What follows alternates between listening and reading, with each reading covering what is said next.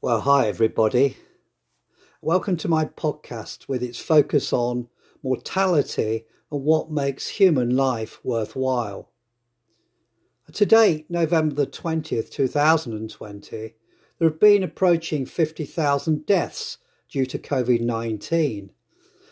And we've been made to feel that we are all, to some degree, vulnerable, particularly if we are old have a pre existing health condition, or perhaps fear the loss of someone near. For many, the announcements of the daily death counts are a reminder, if any were needed, of our own mortality. Yet the topic of death and dying is still one of society's great taboos. We just don't talk about it. It is largely hidden from view.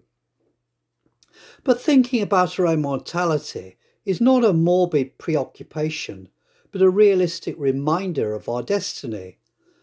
Without such reminders, we might feel we can live forever, that the people around us will always be there, that, that there will always be a tomorrow.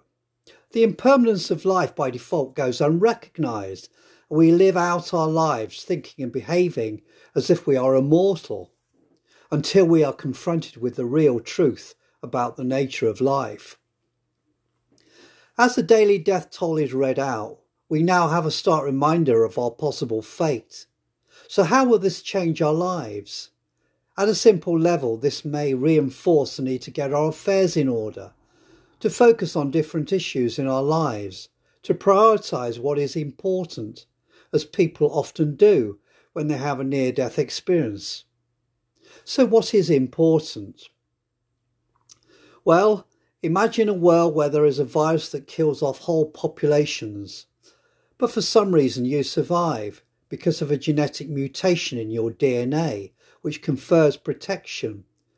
Now you can have, because you are the sole survivor, all the material things the world has to offer. Every car, every house, money, you can have it all. Would anybody be happy existing in a world with only material things? To answer my own question, the answer is surely no.